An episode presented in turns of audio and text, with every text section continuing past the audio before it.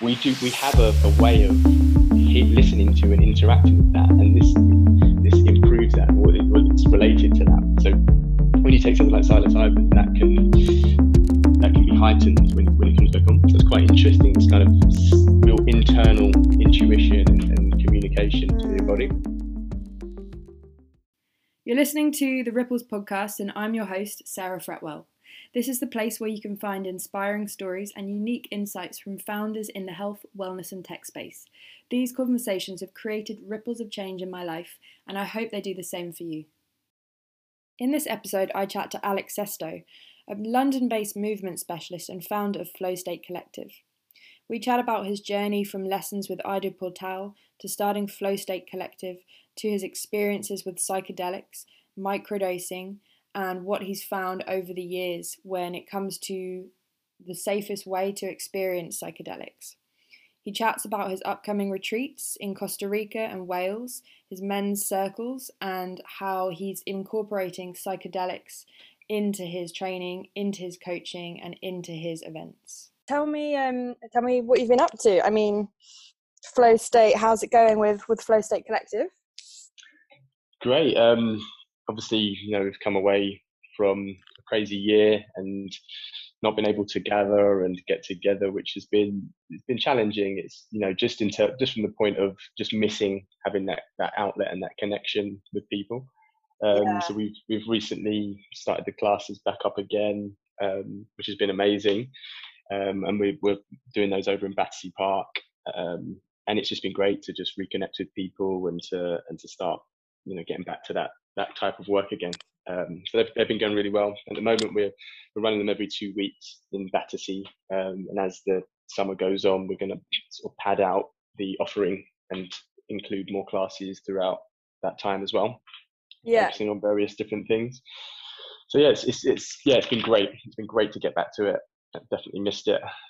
So how did you get into the movement the movement that you're doing? Because i like you do such cool movements like i don't know how you do it but it's kind of inspired by lots of different um lots of different sort of movement backgrounds yeah i think for me i i originally got interested in the gymnastic side of things and the first kind of bit of kit that I started to explore outside of you know traditional dumbbells and kettlebells and barbells and whatnot was the parallettes.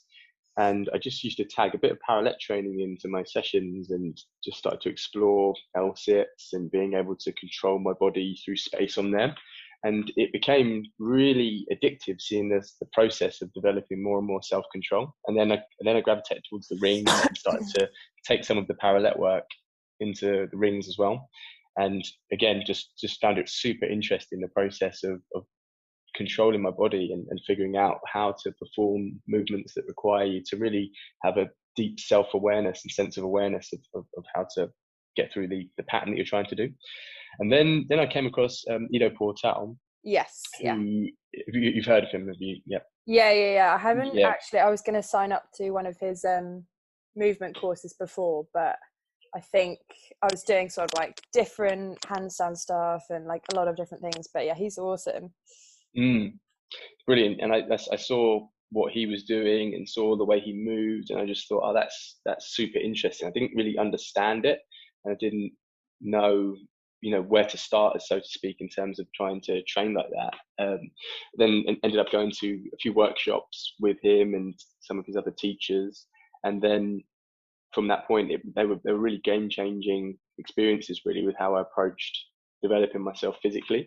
And then through the, the person who I run Flow State with, Bo Wilson, we would often train together and bounce ideas off each other and just just keep exploring. And over the years, we've just managed to kind of carve out a way of training ourselves and a way of delivering movement training. Because movement training, I think it's, it's sort of building in popularity, but it's such a an ambiguous word. It doesn't really say anything. You know, it's, movement is such a wide, general yeah. word that it's it's kind of um, it doesn't it's very difficult to get across what what that even really is when you're talking to people that have never had any exposure to it. Yeah. So yeah, so we we sort of explored how we might go about delivering interesting movement sessions for people that just and the way we where we sort of landed with it was sort of splitting the training into the idea of having linear strength, which is a lot rooted in gymnastics. So it's things like handstands and ring work, things where you're set up for, um, quite evenly in terms of your ability to exert force and strength, um, squats and all this all this other thing. And then the idea of non-linear strength. This is where you're coming out of alignment, twisting and turning, rotating, and really coming into lots of unusual movement patterns. And this is obviously much more closely linked to sports because never really set up in a linear way when you're playing a sport. You're often in unusual positions and there's a lot more rotation kind of occurring. And the way we kind of explore this is through games and through setting up uh, like a creative limitation, so to speak. So you're exploring a game and, and mm-hmm. you have to use your physicality to solve the, the problem that the game presents. And this is done through a lot of partner work, and it just makes really interesting physical explorations. And then the, the, other, the third sort of area is the idea of locomotion. So this is moving your body through space um, down on yeah. the floor. So floor work, and this is where you're kind of combining the strength and the, the mobility that you develop through the linear practice, and then also the it's almost like upgrading the software we say when you're loading your joints in these non-linear patterns and, and building up a you know reference system for for how to keep your balance and keep stable when you're in a compromised position and yeah. then you're learning in the locomotion you're learning technical movements that's you know specific sort of hand and foot placement in terms of how you get through the movements and then just exploring what what, what can you kind of con- cognitively put together um, in that sense as well. So those are the, the sort of three main areas that we explore, and yeah, it's a lot of fun, and it's something that over the years I keep sort of chipping away at, and keep new things keep being unlocked, and I, I find it's my body feels really good and open, and it's just uh yeah, I, I really enjoy teaching it and and exploring it myself, and I feel like even though I'm you know I'm 37 now, and I feel like I've got a lot more years left in me of, of improvement in there, which is quite exciting to think where where I'll be. Yeah. Know, when, I, when I keep keep exploring it. Well, it sounds like it because um, I think I I went in. I think I did some training. It was like before COVID, so in 2019, and I'd seen the sort of moves, you know, where it, it looks graceful and the movements just look so fluid. It's kind of almost like a dance, and I was like, oh, I want to be able to do that. Um, and I did some training with like a a great movement practitioner and then was kind of like oh i've got a lot of strength stuff to work on before i even get get to that stuff i think i went in being like i want to learn the macaca uh, is it mm-hmm. the macaca and um, yeah. yeah ended up just going straight back to square one box jumps like jump lunges i was kind of like there's so much to it and there's um yeah what you do is awesome yeah. so yeah i mean the, the fun, fundamentals um so people call them the basics, but I think that doesn't do them justice. You know, mm-hmm. they're, they're, more than basics. Those those sort of initial things that you have to learn, they're, they're fundamental to building a, a, solid practice with it. And that that idea that you mentioned of the the graceful nature of some of the movement that you see is is so interesting, and it's it's such a trick because I often look at you know practitioners that are far more advanced than I am and see them performing these movements so gracefully. And then mm. it's it, you sort of think, oh, that that can't be that hard. And I try it, and it's like, what is going on here? This is so, so much deceptive. harder. And, yeah, and it's it, you just and you really realize that grace it comes from having such control of such strength. And it's the more graceful something looks, the more strength is being exerted. It's, yeah. it's quite interesting that dynamic because it, it doesn't appear that way. It's almost like you're masking the appearance of, of the strength because it looks so effortless, but that is when you're actually being the strongest. Yeah, it's deceptive. It's pretty humbling as well. So I've got a, I've, yeah, I've, I've got a lot of go. Maybe I'll come train with you. yeah, um, come, come, come and join a session. Yeah. Um, but uh, so why flow state? Why is it so? I know a bit about flow state. Um, obviously we're going to get on to talking about kind of psychedelics, but is the kind of mm-hmm. movement movement work you do um, flow state psychedelics like is this all kind of connected?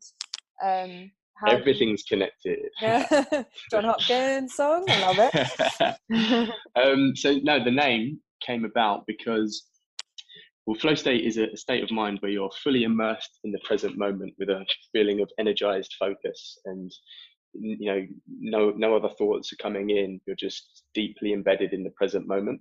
And you can get into flow state writing you can get into it playing an instrument there's there's you know, playing a sport there's many different ways but we thought it's quite an interesting thing to explore um, when you're working physically and the, the, thing with flow state is that to to, en- to enter flow state, the challenge of the task that you're performing has to be met by your skill level. Mm-hmm. So if mm-hmm. you, if it's too difficult a challenge, then you'll just, you know, you'll be frustrated and you won't be able to get into and find that flow. If it's too easy, you know, you're thinking about, you know, what you're going to do that evening with your, with your mates or, you know, what you're going to have for dinner. So, so it needs to be this perfect balance of, of challenge and skill level. And it's quite interesting um, to explore. And we find uh, after every session that we do group, the group sessions, I mean, we'll have a, a reflection period where we just catch up and, and sit down and talk about what the practice and, and how you know how it went for us what we found interesting challenging and, and often what comes up from people is this kind of without even sort of really thinking about it they realize that they were just fully immersed in, in the drills and there was nothing else coming in. And this is where it sort of almost feels like moving meditation. Yeah. So we kind of found that a lot and it just felt like such a fitting word to attach to what the practice gives and what we what we what we're hoping to achieve through exploring it. And yeah, yeah it can be applied to handstands. It can be applied to the the movement gains that we're exploring, and even the the locomotion patterns. And often with the locomotion patterns that we explore, excuse me, um, you'll initially be trying to do them and you're very much in your head and you're thinking about every single next step about where your hand's supposed to go about where your foot's supposed to be placed but then once you repeat it enough that thinking brain sort of switches off a little bit and it becomes a lot more just about feeling about feeling you know what feels right and mm-hmm. that's when you can really start to think about entering flow state so so, so, it's yeah. kind of the repetition like you have to go through the same movement the same sort of whatever you're doing just keep repeating it for a number of minutes until you're able to sort of access a flow flow like yeah absolutely. And you know it might even be you know you don't find if, if it's a locomotion pattern you don't find that it feels like it's flowing that whole session. But then once you come back to it you know and it's been able to marinate in your brain for a little while you know you might be able to find it the next session. And i always I always give the analogy of, of babies learning to walk. And you know when they're first learning to walk they're not very good at walking. They stumble, they fall over all the time, but they don't have the, the thing that we develop where, you know, we want to be good at everything straight away and we get frustrated if it, we don't get we don't proceed as quickly as we feel like we should be, and then we inevitably end up giving up and saying, "Oh, okay, that's not for me. Those those guys can do that. I can't do that." But as a baby, you just keep on playfully exploring, and then eventually, you know, you're walking. You don't even have to think about it, and it's the same with any movement if you just keep on exploring and you don't allow the frustration to set in and to um, or the, the ego to say to kind of limit you and say oh you know that's not for me that's for somebody else then eventually you know you unlock it and it becomes second nature. And there's, there's so many movements now that perform so many times it, it really doesn't feel any different to to you know performing something as simple as walking. It's just through mm. that repetition. Yeah.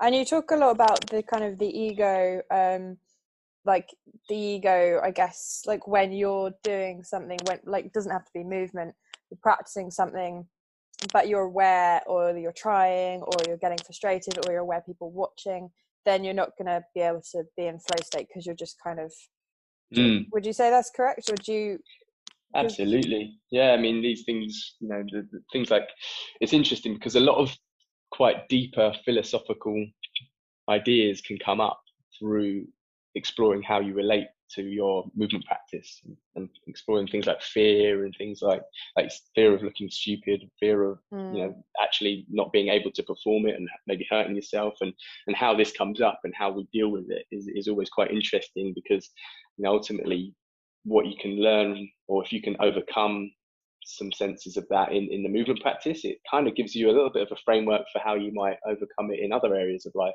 So it's quite interesting when you can really tie in these bigger ideas into into life, you know, from from just how you train and how you move.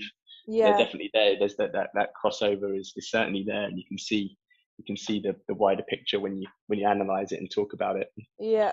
And I find that with me when I'm doing movement practice, like I have to have some kind of music going on that's going to help me get into that like flow state that we're talking Mhm. about. So, I mean, I know you're a big music person as well. I think you sent me what was it? I think I followed some of your tracks um, before, but it's like kind of like that flow state music where it just helps you just get into into that. Mm. So, is music quite a big part of your um, your training as well? Or do you kind of practice without? Yeah, cer- certainly. Um, yeah, music is is a huge part of it, and um, once you're, particularly in locomotion and that sort of Mhm. thing, you can kind of, you know, depending on the type of music that's playing, it might tease out certain qualities or the tempo and the pace that you're moving at might might change through it. But yeah, I, and particularly also in the partner games as well, I find that the type of music um, has a huge effect on certainly the speed that people perform the tasks at, and I think it just adds a beautiful layer of of something to um, to connect to while you're in that zone, and it can certainly help you get into a deeper state of, of flow if the music's right and Yeah. not too jar- not too jarring and, and feels right for the the type of movement that you're doing. Yeah, yeah, I definitely find it helps. Um, Mm, especially if you're kind of just in that state or you're struggling you just kind of practice with music i mean even when i'm doing yoga there's always some kind of musical in the background um mhm. But um so let's go on to the topic because what are you doing in the psychedelic realm? You've got realm you've got um retreats coming up. Do you want to talk about the retreats that or the kind of the So- events you're doing? Absolutely. So, I mean, my experience of psychedelics started around eight years ago, and I first um, I tried something called DMT. Yeah, I've music heard. I've never, I've never taken it, but apparently it's it lasts about twenty five minutes, but it's really, really intense. Yeah, so it's probably even even a bit less than that. To be honest, it's probably more like sort of you know, ten minutes, maybe maybe slightly longer. Um, and I'd I'd heard about it and done a lot of research about it, and then finally got the opportunity to have an experience with it, and it was just completely mind blowing. And, and I reflect back on what that experience gave me, you know, it's, it definitely changed my life and, and helped me to to find the path that I'm on now. And it's a path now that I think is really aligned to who I really am authentically. And I think before that, I'd kind of veered off of that and were, I'd sort of built a life that was a little bit inauthentic and wasn't, you know, really reflective of the true nature of who I am. And I think that led to depression and led to, you know, a lot of disharmony in, in my life Mm-hmm. and so this was yeah this was a real catalyst for um yeah finding my path really and um, from that point i became really interested in in exploring what these things are and i, I just viewed because dmt was the first psychedelic i ever did i, I when I, when it came to things like psilocybin and lsd I, I just sort of didn't see them as these recreational things. I saw them more as as tools to explore yourself Mm-hmm. um, internally, and so from that point had had number number of experiences with psilocybin, with ayahuasca, um, and LSD as well, and you know all of these different medicines have been really interesting and eye opening in what they can do for people. Yeah. And so, and then what I got really interested in was thinking about how I could take some of the elements of what those experiences can give you and then incorporate that into some sort of retreat or some sort of experience for people to take part in.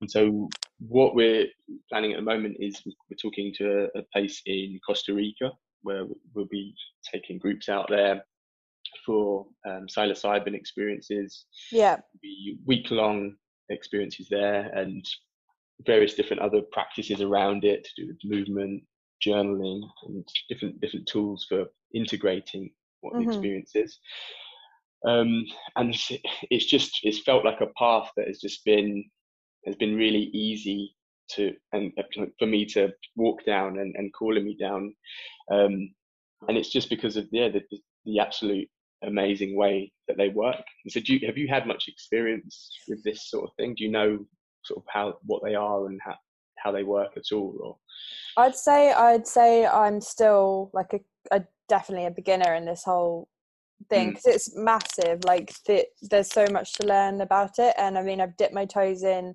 Um, I've you know tried truffles, tried the magic mushrooms, but I've never done a retreat and I've never gone further than just kind of you know re- recreational, uh, recreational fun type small dose. Um, hmm so, but it's scary as well. Like you just don't know. As as you don't know sort of where it's going to go, and I think if I wa- was to go any deeper with it, I'd like to be in a space where I feel like it's the purpose is because you're in this space to do Yeah, So like yeah. There's something yeah there's something huge about sort of being really intentional with it and being somewhere that has a degree of ritual, a degree of ceremony around it as well. I kind of think I think it it sets the tone for what the experience will be um, in a Yeah. in a really in a really good way.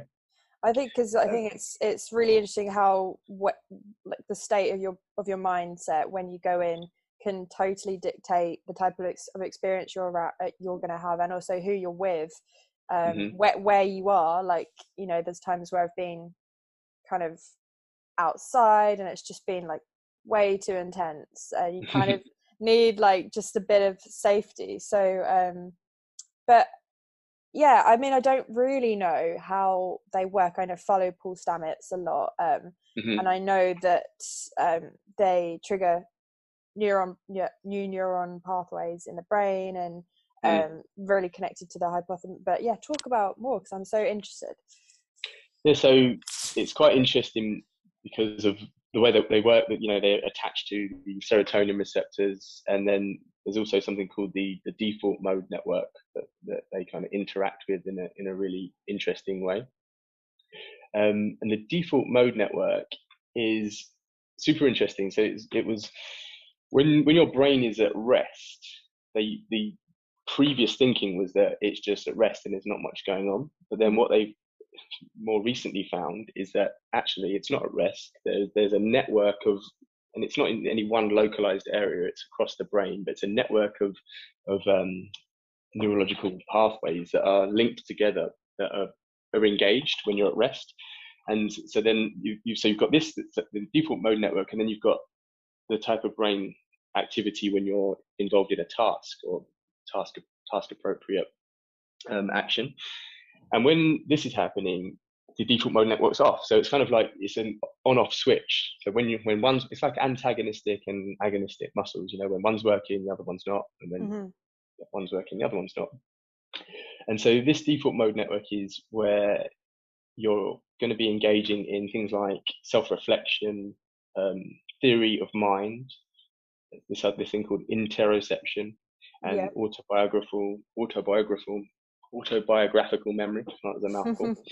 um, and so these things are all really interesting when you understand what they are because of of how when you take psilocybin, the default mode network is is not on. It it kind of switches off for a while. And so this this is what we talk of when you hear about things like ego death. Although that sounds really dramatic and daunting, yeah it, it's something that people can hear, and it's quite unsettling to think that experience can bring you to the point of completely changing who and what you think you are. But it's not. It's not so much of a death it's so much as it's this dissolution of, of what it is. It's, it kind of dissolves a little bit. Um, so let me just go back to so the default mode network and the- Yeah, go back to that because I'm still not yeah clear So, so, Um, so these things that it's responsible for. One of the things is called is interoception, and what this is is your understanding of what's going on inside your body. So all of the inner sensations, sensory processes, the receiving of information, and in, the internal bodily signals that come up through the organs. We do. We have a, a way of listening to and interacting with that, and this this improves that. Well, it's related to that. So when you take something like psilocybin, that can that can be heightened when when it comes back on. So it's quite interesting. This kind of real internal intuition and, and communication to your body. Mm, I guess that's that's why you feel like a scent your you know sense of touch sense of smell whatever it is Mm. like sight I mean colors Mhm. like everything's a bit more vibrant um I guess Yeah. that's that's why they sort of call it a trippy is that is that because of that The the what the the sort of the visual aspect of it.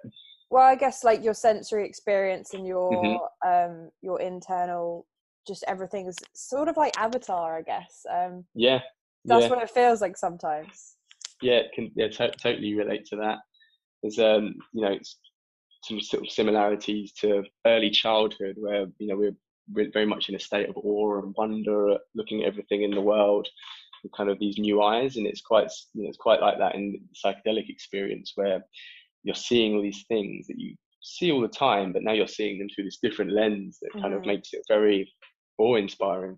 hmm So, so another thing with the default mode network is this idea of theory of mind, and this is something where you, you develop it quite early in childhood, I think around the age of about four, and it's where you start to understand that other people may hold different ideas in their minds to you. So it's kind of like realizing that not everybody thinks the same way you do, and it's this thing that comes online in early childhood, and it's you know it's your ability to tune in to other people's perspectives.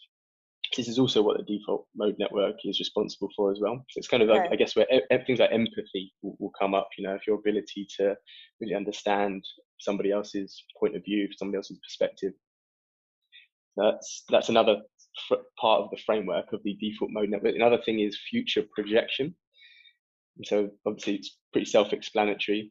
Um, you know, when you're thinking about where life might go, especially in these crazy COVID times, hmm can be quite anxiety inducing if you're sort of in a negative spiral of thought in terms of you know what the future holds um, so it's not always something that can be is going to be totally positive for people especially if you're someone that suffers from anxiety. I think anxiety is often you know a worry about the future. Yeah, definitely. the other thing it holds is your autobiographical memory. So this is a, a blend of memories and and events as well integrated into a story about who you think you are and yourself. And obviously when it comes to things like memories they're not always 100% accurate and sometimes memories that we have we ended up weaving this story about who we are that isn't necessarily the truth or is not a story that that serves us and, and, and is a story that can be quite limiting to to how we operate in the world hmm and so this is all held together in the default mode network as well. And it kind of ties into what your sense of self is. And the sense of self is essentially the ego. And so what's really interesting about the psychedelic experience is that this default mode network shuts down once you're in this experience.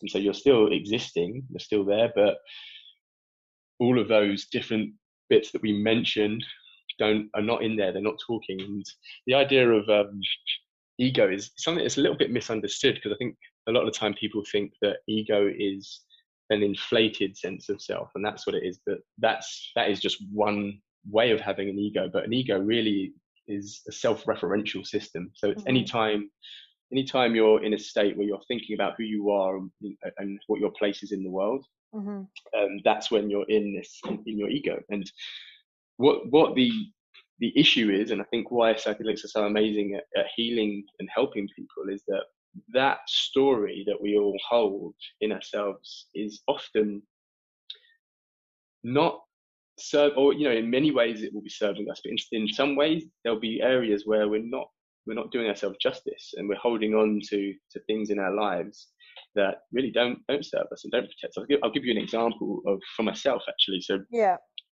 for me, when I I played football growing up, and I was at Arsenal until I was 19, and I got released from them. And I think at that point in my life, I was obviously, you know, I'm a, I was a kid, 19 years old, but my whole self, my whole sense of self, my self identity was, oh, I'm I'm the guy that plays for Arsenal. You know, I'm you know I'm going to be a footballer. I'm you know doing this. All, all my family, every time they'd see me, would be checking in on how's the football, you know, how's it all going. So my whole identity was the guy that plays for Arsenal. And then all of a sudden that was gone and it was taken away. And I remember it was really, really unsettling. And I, at, at the time, held on to these ideas that I just wasn't good enough. And that was a story that I told myself that, oh, you weren't good enough, you weren't good enough. And it was a story that repeated for probably for years that in many ways in my subconscious, I think affected lots of different decisions that I made and, and, and other areas of my life of just this kind of deep sort of rooted feeling of just not being good enough. hmm And then through through exploring the psychedelic experience and then careful integration and, and, and journaling practices afterwards to help make sense of it, just realized that that, necess- that isn't necessarily the story and could see that whole story of life and see where it fit into my life and the events that happened afterwards and ultimately came to the realization that the true story is that that path didn't serve me anymore and mm-hmm. a, there was a better path waiting. It's, it's not a story that i'm not good enough because i am good enough but it's just that that path didn't serve me. And just that's that's just that switch and that slight difference in terms of how i have that internal dialogue in my mind. So rather than saying you are good enough saying that path no longer served you it's such a huge shift. And it, yeah. it, it's what because words really matter. And you know those those, oh, those little things that we say to each other are, are, are really important. Yeah so i mean i've started journaling as um i've started journaling so i can kind of relate to that because i think sometimes like what you're thinking doesn't align with what where you want to go like you're thinking and your what you actually want like your your true soul purpose or whatever it is whatever you mm-hmm. want to call it um is don't align so so do you kind of journal after you do these these experiences because um, i've never done that i've as i said it's been you know more just sort of just for the external stimulus. Experience mm-hmm. rather than i've never really kind of gone internal and recorded like everything that happened yeah certainly so yeah. I mean, so like I say, a lot of the experiences that I've had around these things have been done in a, in a ceremonial sense. And when you're doing that, it's it's quite interesting because then you're introducing this power of intent and doing something with real intention. So literally setting an intention before you go in, um, and that can be something really specific with something that you want to work on, or it can be something that's quite general, and just just to be open to to whatever experiences and teachings and lessons might come your way. So one little mantra that I've used before in these kind of ceremonies is just to surrender, trust, and receive. Surrender, trust, receive.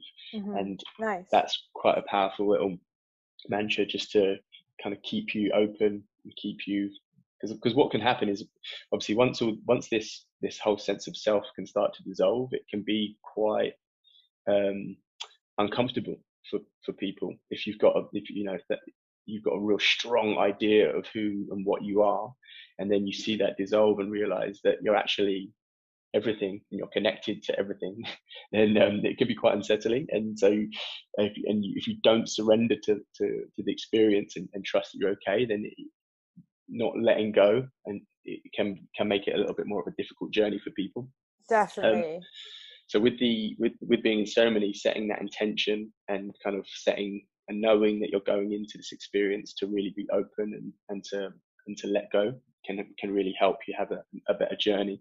And especially you know if you're doing it recreationally and you don't even know that that's a potential thing that can happen then it's definitely it can be really um, unsettling if you don't even realize it. You know it yeah well, something like that. Exactly i think the default mode would be just to be like you know freak out panic and yeah um, and that ha- that certainly yeah. happens. Yeah and i've had that before i've kind of just been like okay you need to just ground yourself a little bit and yeah I don't know, go into a safe space and um mm-hmm. yeah but um yes yeah, so, yeah, so journaling is, is is certainly a part of that ceremonial sort of pre- process as well of because after you have the experience you know you it can be quite overwhelming in terms of how much processing that your brain has been doing around you know maybe stories around relationships that you have with people all this all these things going on and i think what really helps is to just get some get some of it down like write some things down that come in come into your mind. It's similar to to sharing which is another big part of, of doing it ceremonial as well having these these circles where you share mm. your intention you share also share your experience in the in the aftermath of it. Because when you're forced to write something down not forced but when you do write something down or you talk to someone and you share it with them in order in, before that it exists in your mind but it might not be existing there as this nice coherent narrative it might just exist in this kind of jumbled up thoughts and emotions and all these different ways it kind of exists there. But then when you when you speak to somebody or you write something down, you, you kind of have to give it a bit of narrative and you give it some story, and, and that in itself is is really helpful in in making sense of it for yourself because you're, you're making it coherent by by verbalizing it or by writing it down. And so that that is a huge part of of starting to understand what the experience means to you personally. Yeah. And the and, and starting that integration period. Yeah. yeah. journaling is huge for that. I think um, when when I've done it in the past, like afterwards, I kind of been my brain has just felt like it's done an actual two hour, four hour workout, and it's you're just kind of like, oh my god, there's so much. yeah, know, well, it really has. I mean, when they scan crazy. the brain, they literally see that so many different parts of the brain that don't normally communicate are communicating with each other, and they're communicating with stronger neural pathways, and then more frequent and more, more numerous pathways as well. So it's it's wild with how much brain activity actually does go on. So it literally has had a workout. Yeah, and is it? A, and I read that it grows the so uh, what is it? The hippocamp- hippocampus in the brain is shown to grow up to five hundred percent. Um, yeah, that's wild. That's that's crazy. I mean, mm. there's so much. There's so many positive benefits, but I wanted to touch on the negative sort of um, idea that these psychedelics are well, I think they've got a bad rap. Like they're obviously taken across for recreational and in Amsterdam, and uh, there's you know people tr- people tell stories of seeing you know crazy crazy things, and so I think the language around them because these are they're medicines as you said at the start. So I just wanted to touch on like people's you know stereotypes and it's got quite a sort of hippie i, I guess like mm. connotation mm. mushroom yeah it's, yeah so it's a, it's a shame because you know every every indigenous culture across the world has some type of um, entheogenic medicine as part mm. of their their kind of culture and obviously we lost we've lost a lot of that history over here you know when people have come over and, and that whole that whole culture has been pretty much wiped out in terms of you know indigenous people of, of this land and, and what what medicines they might have used you know the witches and whatnot were, were burnt at the stakes and just uh, yeah. uh, that, that that kind of thing is, is just completely lost um, to to us really in many ways. But yeah they, they are a huge part of the human story and I don't know if you're familiar with a guy called Terence McKenna. Have you heard of him um, he the name rings a bell, but no, I can't. I can't quite put to mind. Yeah, he, he he's um he wrote a book um, and he's coined a theory called the stoned ape theory, where he's there's there's no real under, understanding of why the human brain doubled in size over a you know relatively short period of time. Um, and I think it was three times the size actually achieved in the previous in four million years. It grew three times the size than it achieved in the previous sixty million years. Wow! And his his theory is that these apes were consuming mushrooms, and it was giving them all of these different um, you know, information processing abilities and um, helping them to kind of organize themselves socially in different ways because of the way they're able to relate to each other. And it's it's a whole theory, and it's super interesting. And wow, you know, I need to read that yeah, you know, it, it kind of it makes sense. You know, it, may, it kind of makes sense that that could be a thing that that it was happening. And so obviously, you know, these these things started to get be studied, and um, in the 60s and, and 70s, they were they were being studied quite widely, and and then being used a lot as well. And you know, I think they got a bit of a there's a bit of negative connotation associated around them around being you know hippies and dropouts and you know people that don't necessarily contribute to society in any positive way would engage with these things. Mm-hmm. um, and I, you know that that whole era really halted a lot of scientific study on them or all scientific study on them until fairly recently that has really really set us back with with understanding what they are. But you know a lot of the indigenous cultures you know, use things like ayahuasca and have done for for many many years. And when you when you have an experience like that and you you, you know you, you realize what what exactly it is that you're connecting with it it's it's truly truly beautiful and mind blowing and and it, it, feels like something that we you know we do need to be studying. So it's, it's fantastic that that these studies are starting to starting to happen again. And you know every everything that comes out nowadays is just more and more demonstrating that the power of these things to help and heal us, and you know all of all of that. The scientific work is around what's happening in in the default mode network, and mm. I think mm. it's about eighty seven percent of the people that did that tried them in one study came back and said it was the most meaningful experience of their life, and you know, and yeah, I've personally you know met tons of people who've had these experiences, and although you know sometimes people can have difficult journeys with them ultimately you know it's what they need and the, the idea of a bad trip can sometimes be also something that's misleading because you know if you if you're carrying a lot of trauma coming face to face with and confronting that trauma is not always going to be sunshine and rainbows and unicorns yeah. it, yeah. it could be it can involve some some real difficult true hard truths that you might have to accept and and um, you know it can involve tears it can involve you know releasing anger releasing emotions that haven't been expressed throughout the rest of your life. And and you know that on the outside can be viewed as a bad trip but you know the aftermath of that and the process of actually facing that and coming to terms with it and, re- and releasing the, the emotion that hadn't been released previously. Mm-hmm. Although it, although at the time it can be difficult to go through, it, it just it leaves you with a huge sense of peace afterwards because you're you know you're you're really going and and and, and undoing some of the damage that has been done through the, you know living through the traumatic experience.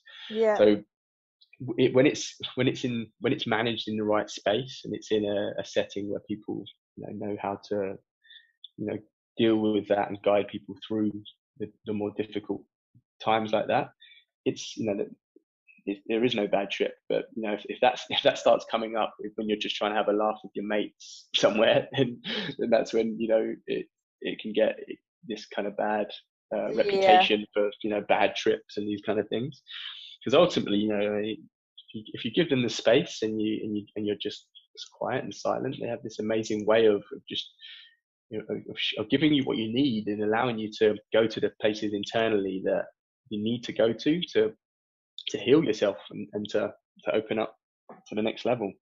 Yeah i mean i think i think they need to be treated with a lot of respect and i think that's why the circles um the circles work like if and obviously going in with that intention um I, I did some yoga training in goa but we were taught by shamans um and they did a lot of circles like there wasn't any sort of psychedelics involved but there was like cacao ceremonies and they they definitely take a lot of um, plant medicine over there so they were talking a lot about it but it's uh, we did a lot of sweat lodges and they use oh, yeah.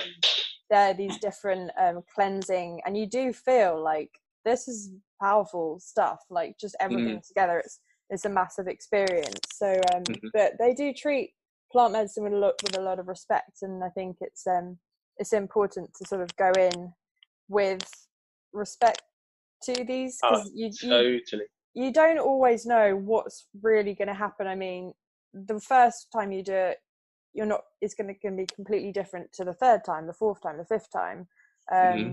and there's so many different strains um, is there a specific kind of what do you what do you i want to talk about microdosing as well but um i think like the way I've sort of been following it is just by Paul Stamets talking about the different strains. I know he's got his um his uh his stack protocol that you were talking about. Yes, so the the Stamets stack.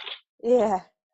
Yeah, so yeah, Paul, I mean Paul Stamets is you know he's pretty much the go-to guy for um, any kind of mushroom knowledge. He he's a yes mushroom guy. Super, he's the mushroom guy. Yeah, super interesting. Um, yeah, super interesting dude who's had some amazing, uh, got some really good stories about his experience in with these things. And so I first heard him on a podcast and was re- really, really drawn to him. And he spoke about this this stack of of um, two different mushrooms and then something called niacin um, as a as a way of microdosing and microdosing protocol.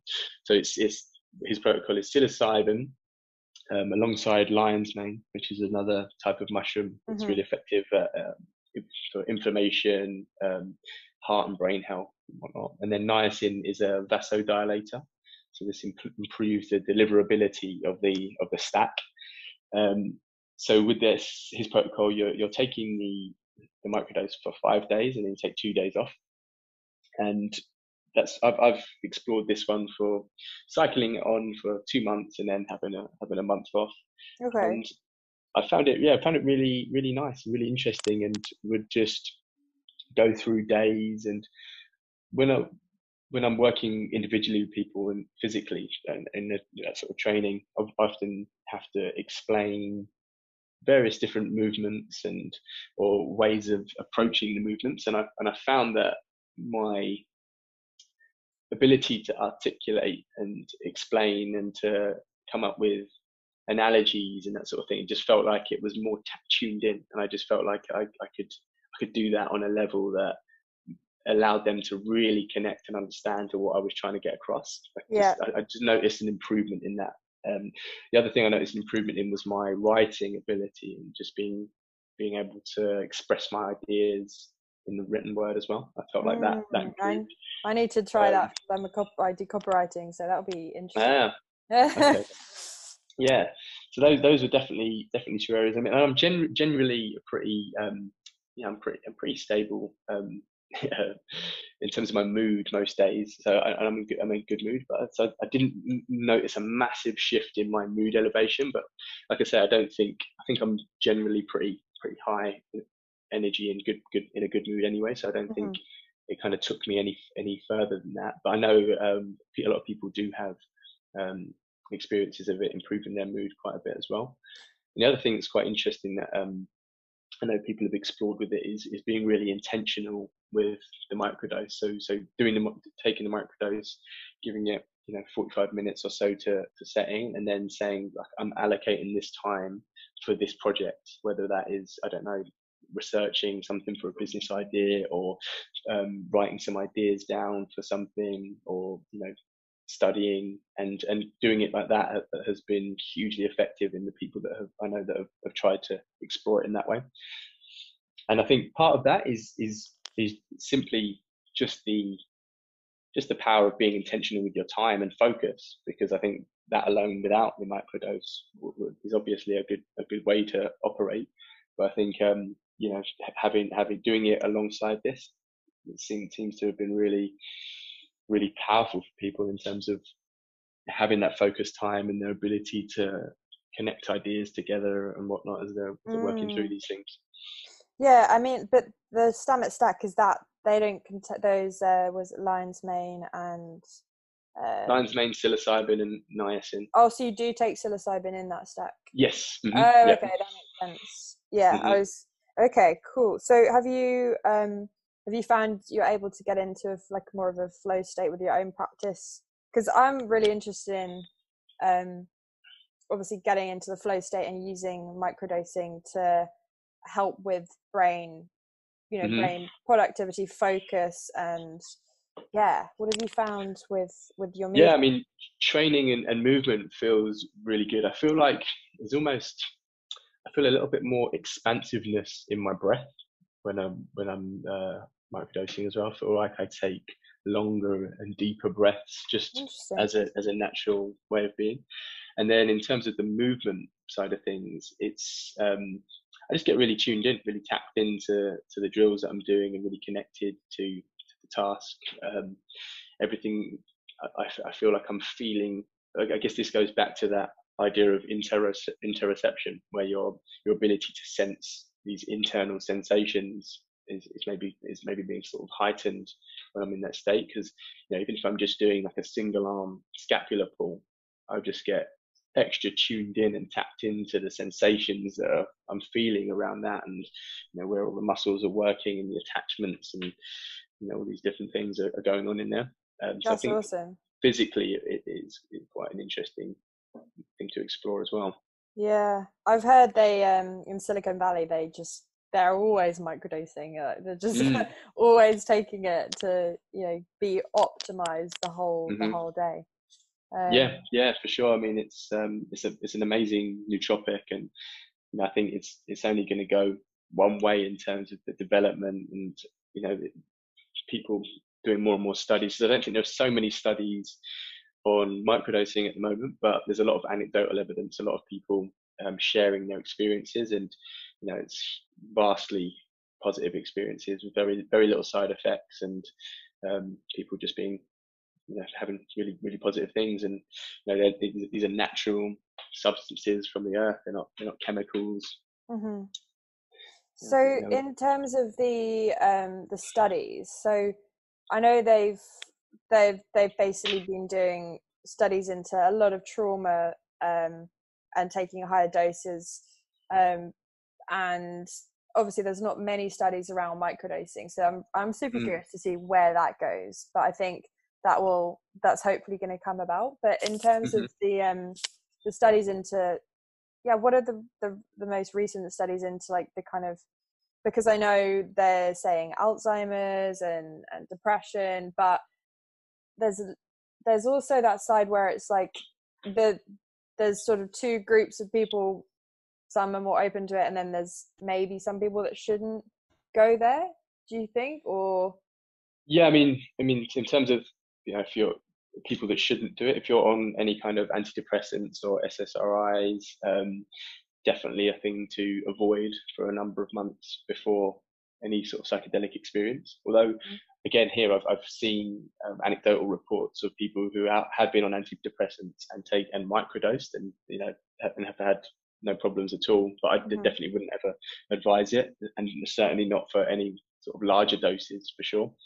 And then if you've had any experience with psychosis or anything like that, it, these are not not things to get yourself into yet. You, know, you probably need to have some time with a therapist and, and work through that. And um, yeah, you're, going to want to avoid uh, macro doses for sure.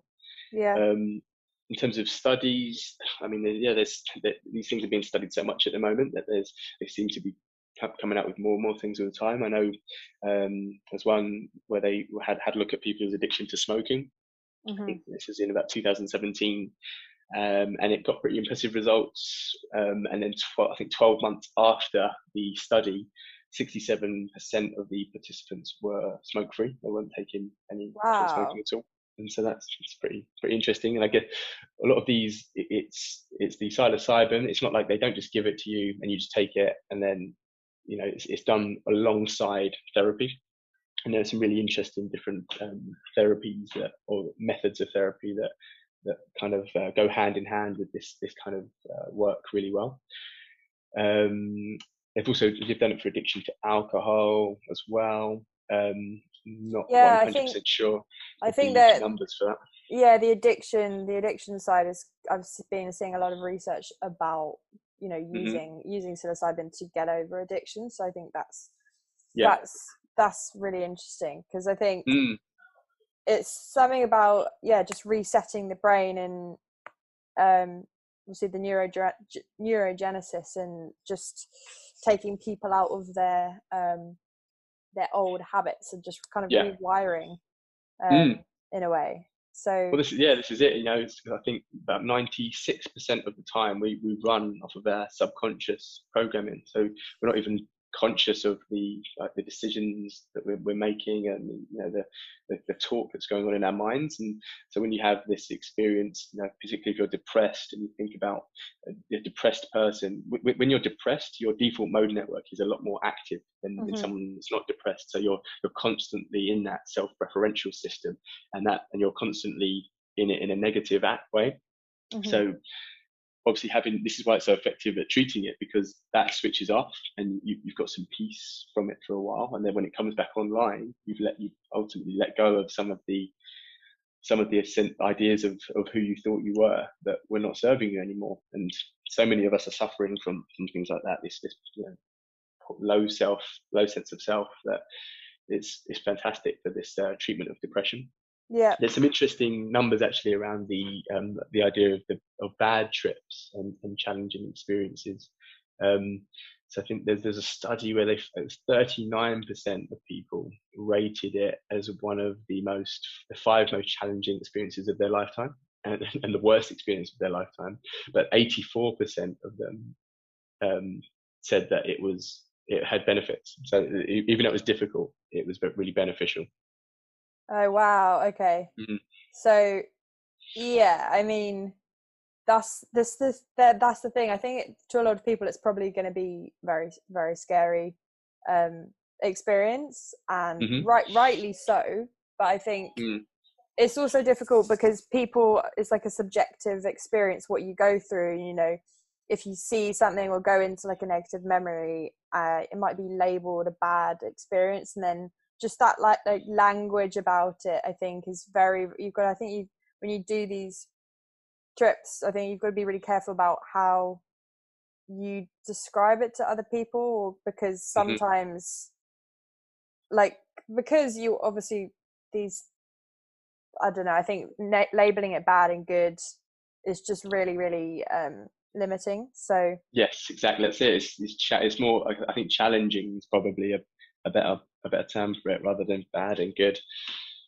yeah have, what's the worst kind of have you ever had like a really bad experience with it or have you i guess Um, no let's take away bads um challenging, challenging, challenging. Yes, I mean certainly um, ayahuasca for sure has um, has been uh, had some incredibly challenging experiences with that, and you know this is something where you're you know it's going to bring you to the point of purging, which is you know throwing up and and diarrhea and all these kind of Mm. things, and it's you know it's it's controllable. You know you're not just um, sitting at your bed just letting it all out, but you know it's um, it can be very uh, uncomfortable, like throwing up and, and purging like that. And it's it's just such a necessary part of the of releasing the trauma.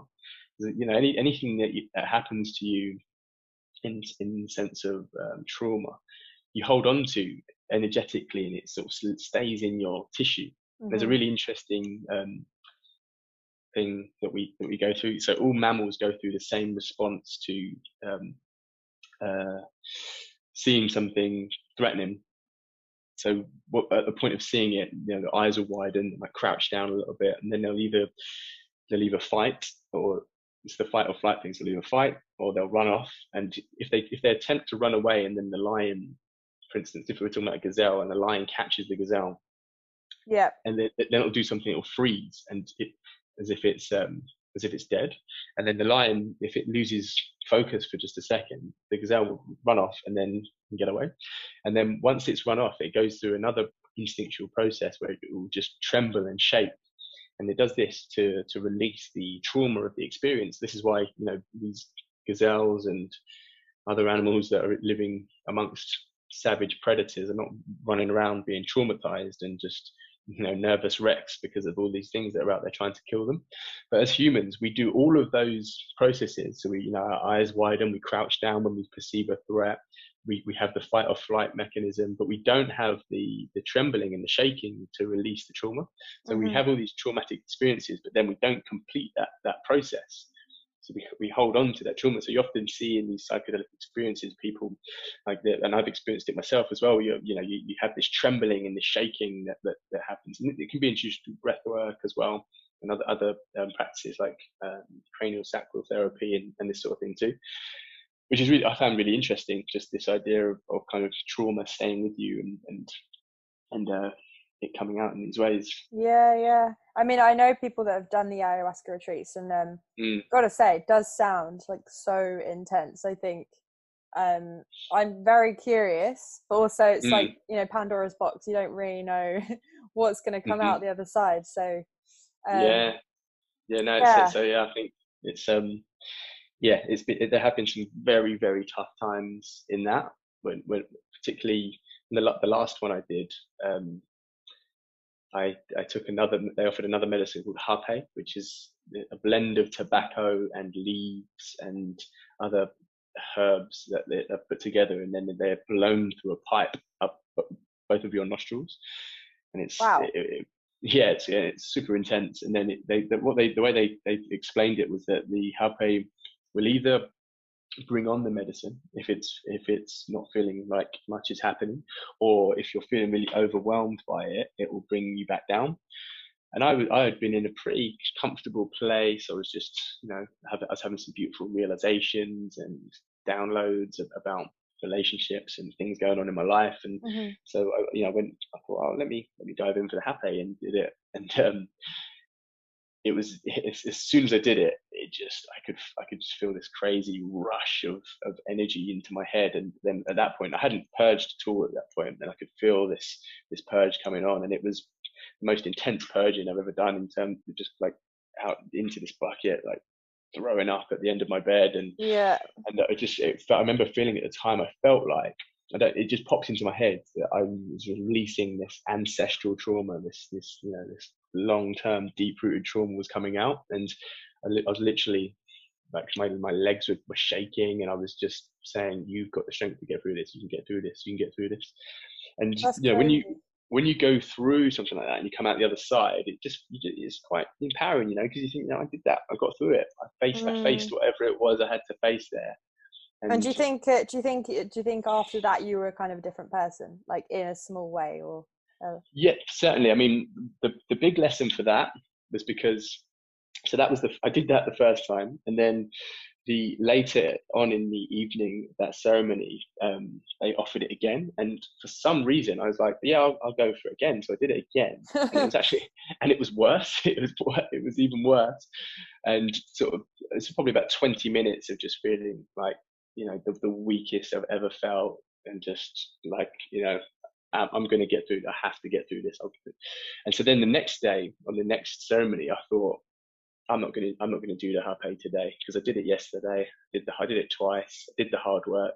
Today, I'm just going to take it easy. I'm going to coast through. And so then, when it came time to offering it, I had this little dialogue with with Mother Ayahuasca in my mind, and she was like, you know, it doesn't work like that. You have to show up every day and do the work. Like you don't just do it one day and then that's it. You take take a day off every day Yeah. you have to show up, you do it. So I was like, oh no, so what? I have to go and do it again. And she was like, yeah, you have to go and you have to go and do it again. So I was like, oh my god, okay. So I got up, got into line, and I did it again, and it was a completely different experience. There was none of the sickness at all. It was almost like it was a test. It was showing, it was teaching me that the way you, you, you have to confront the difficult thing that you don't want to do yeah, every day if you want, ever want to get anything. And uh, I think that was a lesson that I really needed to hear mhm. and it, it was a really um, you sort of you start to connect these interesting lessons together with with the way the experience goes and that was a powerful teacher for me hmm And so, did you, did you go did you go in in with an intention on these these these sessions? oh yeah for sure um, Yeah. yeah um, always um, particularly with with ayahuasca and and with with psilocybin and yeah have, have an intention beforehand and they often say that she doesn't always give you what you want but she'll give you what you need. And that's um, certainly certainly uh, been the case for the experiences that I've had with it. And I think for me at the time my intention was to really dive into a bit of my subconscious programming and try and understand what what what what that really was and how I can improve that and how I can you know release some of the things that don't don't serve me some of the stories that I've been telling myself about who I am and what I'm capable of and whatnot. Mhm. and it was it was yeah hugely powerful for that like you know the, the whole experience definitely led me to a point of feeling really empowered and powerful. And you know, at one point in there I just I could feel this almost felt like electricity moving through my body. And I was thinking about all of these people in my life that I have um, like creative projects, business projects, um, sort of at the start of or in the process of, and I, I just felt this huge creative force in me. I just Mhm. like I could, I felt this mad desire to just create. Like I was like, oh, I'm so excited! I just want to go and create things and do things, and it was it was such a beautiful energy that I could feel in me, and it was it was uh, I think sometimes you know you, you get you experience things like that because it's it's it's almost showing you that is in you that fit- Yeah, that that yeah. that energy is there and it's like we're going to show you it in its full because one of my intentions was to come face to face with my own um, potential and to really understand what my potential is and it was Yeah. almost like it sh- it showed me how much raw powerful creative energy there is in there and and it's like you I can tap into that if you if you you know if you do the work and you, you know you, you do things the right way it's there it's in you. Yeah, and so it was uh, that was beautiful to just experience that to feel it because I've, I've never felt anything like it. I just was I- couldn't believe I just felt so excited and just eager to just oh, I just want to get some ideas down and talk to people and make things and manifest all these visions and dreams that I've got. It was mhm. beautiful. I think I think that's one of the most interesting things um, for me is like the creative potential part because I think there's so much stuff like just crap in the way like so much crap that just gets in the way and you just kind of it's sometimes i feel like it's just you're not really clear um hmm well i'm not really haven't got like the clarity that i want in Mhm. but you you know that you've got it kind of in you but you're not really aware what it is you don't you know Yeah. wh- like how far you can go or kind of where the direction you want to go so i think the the thing i love about like the psychedelic um, experiences are you just get clarity like on everything Mm, and you're just yeah. i mean even if the thoughts that are coming into your mind are you wake up the next day and you're like wow that was that, that, that is mental like there's no, no way i'm doing that it's just some some stuff in the moment can come and you're like oh my god why how have i not seen this before so Yeah. The cl- yeah, the clarity is a- is a beautiful Yeah, thing.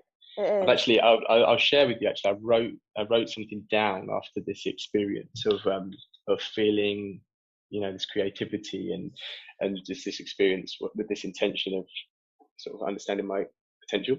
So so as I'm brought face to face with the fullness of my own potential, I come to realize that to live this life requires honesty, integrity, and vision, an unshakable holding to that vision which serves as a metaphorical lighthouse in the distance, guiding me through stormy ocean waves towards the light and the promise of abundant pastures.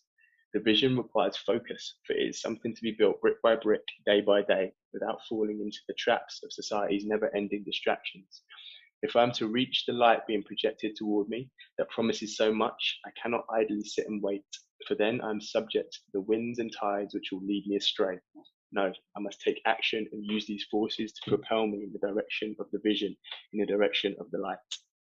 oh that's amazing i love it that's so That's it. cool when did you Yeah, write so that what, you wrote that straight away after your yeah, so that was yeah, just after the um, experience. Kind of, you know, often I think it's really important to sit and to journal and to try and make sense of the experience. And I find that if I'm able to write something down that is, you know, like stirs up the emotion, it, it kind of can bring me back to really feeling the, the kind of energy that I was feeling in that in the moment there, where I was um, connected to, you know, these these higher realms and whatnot. Yeah. So it's yeah. I think- so I often go back to read that and to, to try and remind myself of it again. reminder. I love that because sometimes I've had the you know an awesome experience, and then you wake up next day in your bedroom, and it's you know Monday or whatever.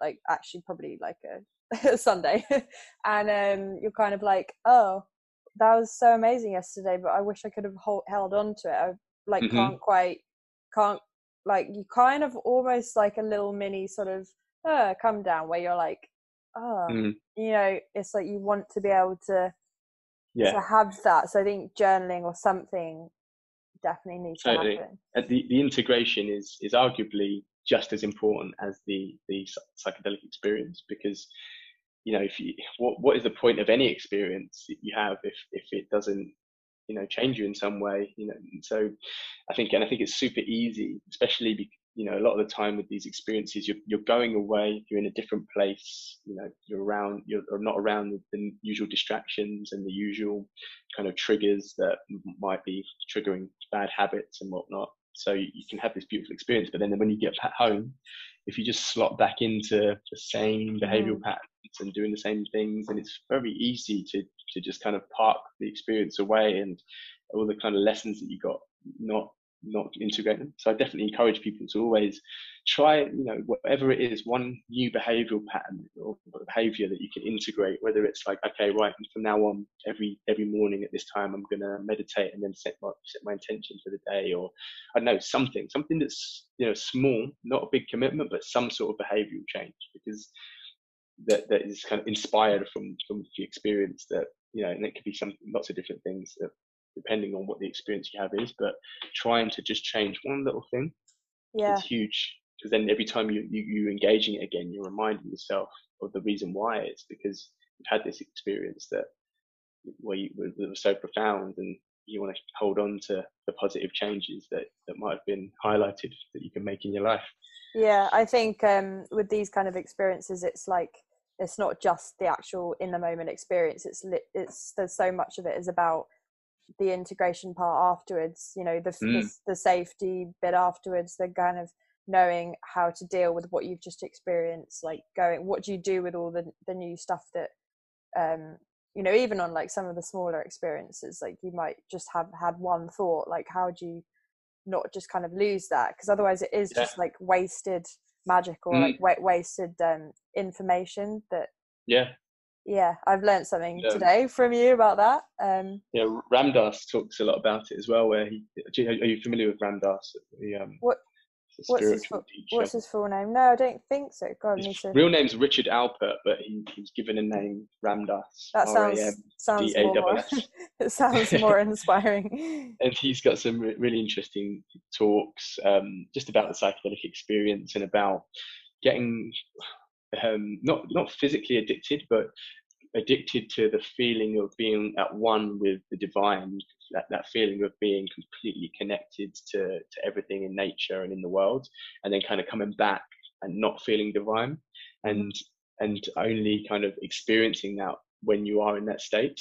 And what the, what the trick really is is that these things, if they show you if they show you that, show you that connectedness and that that state of being, it's actually showing you that this is what this is the goal. This is what you need to be aiming to create the conditions for in everyday life that you can kind of achieve these beautiful states. And they're pretty mm-hmm. lofty states in terms of how amazingly beautiful they are. But I know for me personally, I would, I felt like that's a, a point in my life over the past eight years. I had relied, I'd, I'd, kind of, you know, the weeks would build up and the stress would accumulate, and I'd think, oh, you know, I need to need to connect, reconnect, reconnect to that. And it's like that's just the idea, as if I'm, you know, you're never disconnected, you're always connected. But I felt like, oh, I need to reconnect to this, you know, psychedelic state to to feel one with the divine again. And I got mm-hmm. some pretty pretty harsh downloads that you know, no, you need to do the internal work yourself and, and, and work on your meditation practice, work on your journaling to kind of go inward a little bit more. That's that's where you're going to find that connection to the divine. It's not only through these substances, and that was a huge realization for me and the massive inspiration to really up my meditation and my you know, yeah. my own inward practice. Yeah, yeah, I think um, I like that. I was listening to Matthew McConaughey podcast. He just goes on these kind of like journeys by himself. You know, he does like so much um, introspect introspective um, mm-hmm. I don't know experiences. So I think if you just kind of rely on just taking sub substance and then not doing the actual work behind it, it could just obviously substance addiction. Like you don't want to. I don't know if you even can get addicted to magic mushrooms or you know psilocybin, but um, mm-hmm. yeah, I think as I said, they need to be respected, and they're just kind of like a little gateway to to um to something. Um, yeah, totally. Yeah, they, it's it. They have. I think it's super important to hold the utmost respect for them and mm. um, you know, and what they can do, and in terms of you know really really understanding the truth about what we even are as beings and you know our place in this life and in the universe and everything it's it's phenomenal and you know, I feel like I had to unlearn so much from the conditioning I had growing up as you know in, in, this in this life and world. And and these psychedelics have definitely sent me down a path of, of learning what resonates as the truth for me and so much more in terms of you know just you know what we are and how how beautifully magical we are as beings and, and whatnot. Yeah i love how you talk about it. You should you should do more writing get a blog going. yeah, um, I'm trying to do a bit more. You should. So, um, so thank thanks so much for talking about it. And where can people find about more about um your upcoming retreats and when are they going to start? Did you say next so year? The, yeah, um, it's probably yeah. It'll be the ones in Costa Rica will be towards the end of this year, um, and then the best place to connect with me is on Instagram, and that's Sesto Flow, S E S T O flow, all one word. Mm-hmm. Um, and then get I'll along also, to your classes. Yeah, come along to the classes, and that's uh, Flow State Collective. The Instagram is flowstate.collective, and we're, we're running in Battersea Park. Um, oh, perfect. In the sunshine, hopefully. maybe um, June. yeah. That's it. Maybe June will be a little bit more, but we've, we've managed to dodge the rain so far. It's been okay. Yeah. Um, yeah, those are the best places and various retreats. I also do okay return to nature retreat in Wales that, that kind of runs. Next one is in June, on the 22nd of June.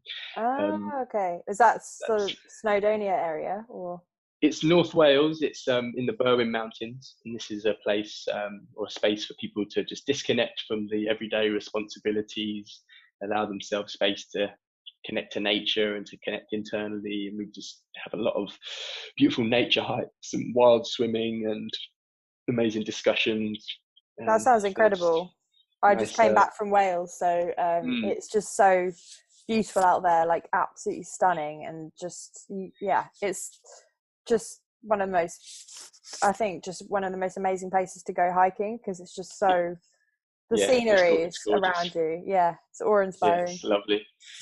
Yeah, and um, yeah, men's retreats as well. We'll be launching in October this year. So these are spaces uh, for men to come, just because from the work I've been doing, really noticed how important it is for, for men to have that space to to open up and to to be vulnerable and to share, you know, what's going on with them. Mm-hmm. Super cool. So in October.